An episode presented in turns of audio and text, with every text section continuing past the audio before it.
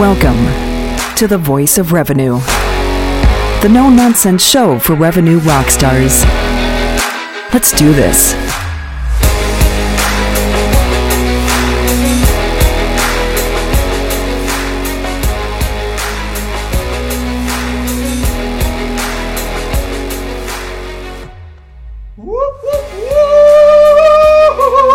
Welcome to another show on the Voice of Revenue.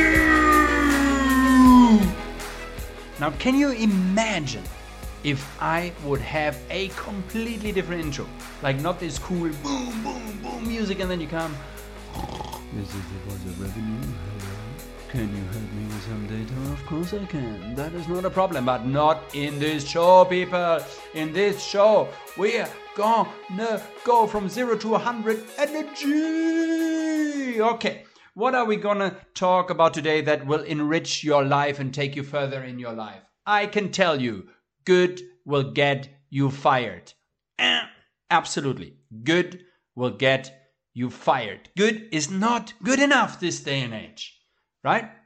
So, I cannot sit here and say, good will get you fired if I don't tell you how you can succeed, right? So, what skills you need in order to succeed? Let's start. Revenue manager does not equal revenue manager. And revenue management is not just done by revenue managers. That is a mouthful, but so true. Revenue manager does not equal revenue manager, and revenue management is not just done by revenue managers. Why? Because revenue management, depending on what role you have, you require different skill sets, right? So let's look at the different skill sets that you need and what is happening. So imagine you're single property manager. Whoop, whoop. Eight to 10 hours, same office, happy days. I can do the geek that can speak and literally go into that analysis every minute of that day. And all I got to do is deal with a couple of sales, couple of marketing, maybe my GM, maybe the owner, right? But fact is, I have so much time to do analysis. It's absolutely crazy. This day and age, eight hours for one property, Phew, right? Now, I'll give you a second property. So all of a sudden, we don't have a one on one relationship, we have a one to many relationship in all things. So your multi property manager, like, let's just assume you have two. You have 50% here, 50% there. You got to do the same decisions and the same standard of decisions, but with 50% of the time. And you got to manage different GMs, manage different stakeholders, maybe manage different owners. At the end of the day, you need a different skill set in order to make that work. The next level would be you are, let's say, an area or corporate person. What does that person do? Not one on one, not one on many. No, it's one person managing people who manage properties. And that could be single properties and multi property managers. Right? So again, you need to be able to now make decisions or help make decisions to the person that has access or not access to the data in order to get the same output than you had as if you were a single property person. And guys, I'm not lying to you. Some people fail the higher they go because they love that single property. And there's absolutely nothing wrong because there is shitloads of properties out there that are massive and require your skill set. And equally, there's some people that are amazing. They can tell stories, they can do that. Maybe analytics is not their strongest selling point, but the higher they go, they don't need to go into the fine detail because they have other people doing it for them. And then you're moving into the functional head. And the functional head is essentially dipping my little toes into different departments. So, marketing, uh, sales, food and beverage, spa. All of a sudden, you think, how can I optimize the performance of the asset, the company, the everything? Right? Before you go to the executive strategy level and really look at it from a multi year horizon. So each of them, single property, multi property, corporate, functional, executive, all require different skill sets and therefore a different way you deal with data, a different way you deal with granularity, and you need to make sure that you still at the end get that output what you were in inverted commas famous for. Okay? So revenue manager does not equal revenue manager. And equally revenue management is not done by revenue managers alone. Okay? So what are some of the skills that you need? Well, first let's cover the easy part, hard skills, right? So here is my absolute number one top tip for you. Get your ass off the couch, stop watching Netflix every freaking night, and eat your chips. Start reading, start listening to podcasts. Double up. Double up means when you take a shower, listen to something. There is no reason for you why you can't put five minutes in there. It's the shower is not that amazing that you have to be all by yourself. You can take that time in order to do something. Now get training, get help, right? Take one of my revenue management courses, for example, take any course in analytics, marketing, food and beverage, because your ability to learn and turn that into action is going to be one of your greatest competitive advantages, right? But if there's one skill you want to learn, one skill that you absolutely want to nail is common sense in the analysis. Okay, so the analysis is the bit between data and optimization, the hardest part, because that where shit gets wrong all the time. You sit in meetings and you see that person talking about a chart, and you go like, "Holy freaking moly! How were you able to interpret so much shit into one graph?" And then they look at you to say, "Right, right," and you sit there and go like, "Ah, oh, please." We've all been there and it's even worse if you're the other person because then you're losing face, right?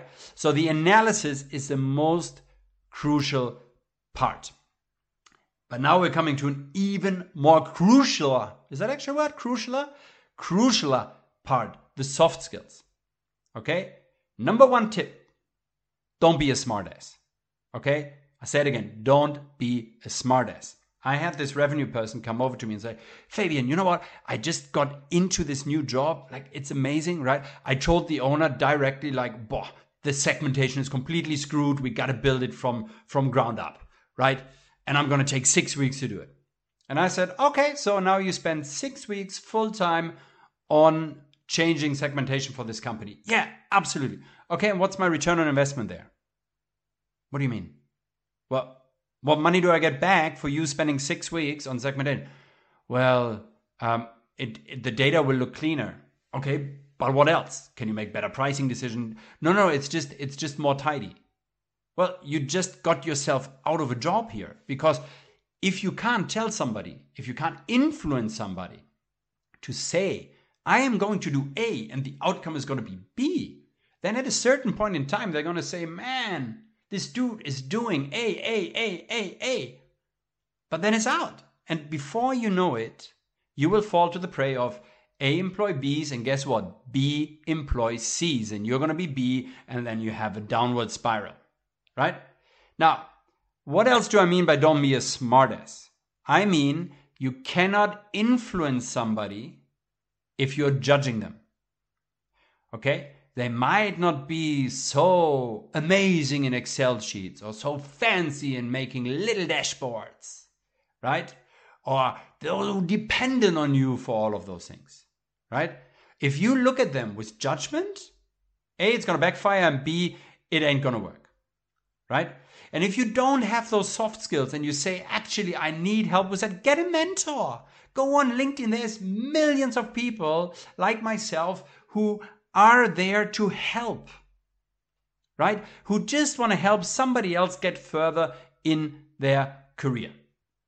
Now, once you get a mentor, once you get off your ass, stop on Netflix, uh, once you stop being a smartass, right? We're now going to look at what sets you apart. So by now, you've just done the fundamentals, right?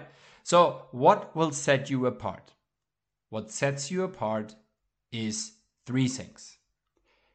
A, or number one, Your ability to learn and turn that into action is your greatest competitive advantage. And guess what? Revenue management is a must have skill. Why?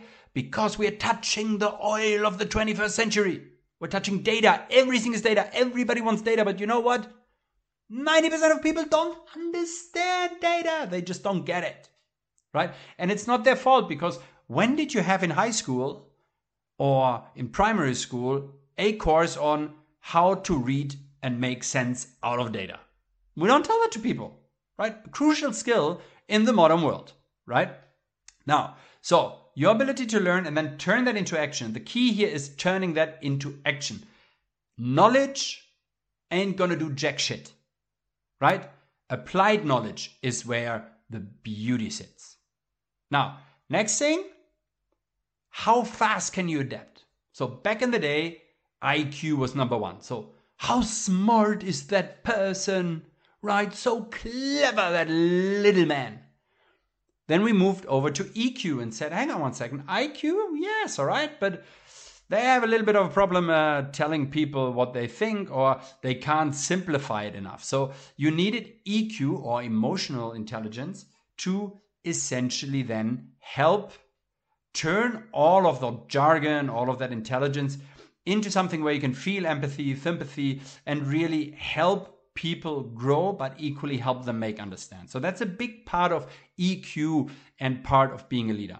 But the last one is really gonna kick it out. I don't even know where it kicks it out, but it really supercharges you, which is AQ, your adaptability quotient.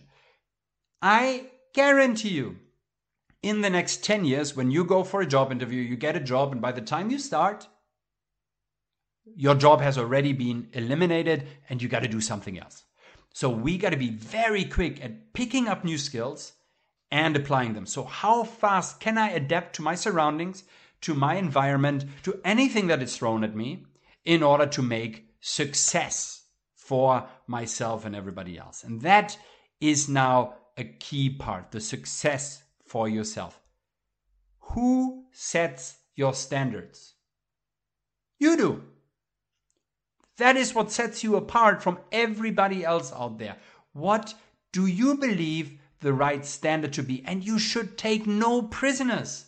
If somebody else does not have your standard, bye bye. See you later. So you got to make sure that your standard ain't good.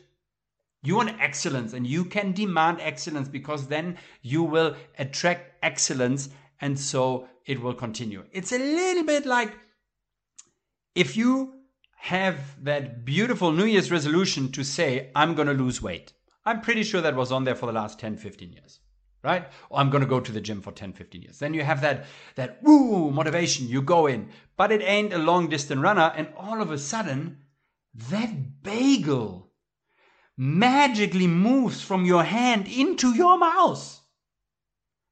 But who took the bagel? Who does the hand belong to? You. Okay?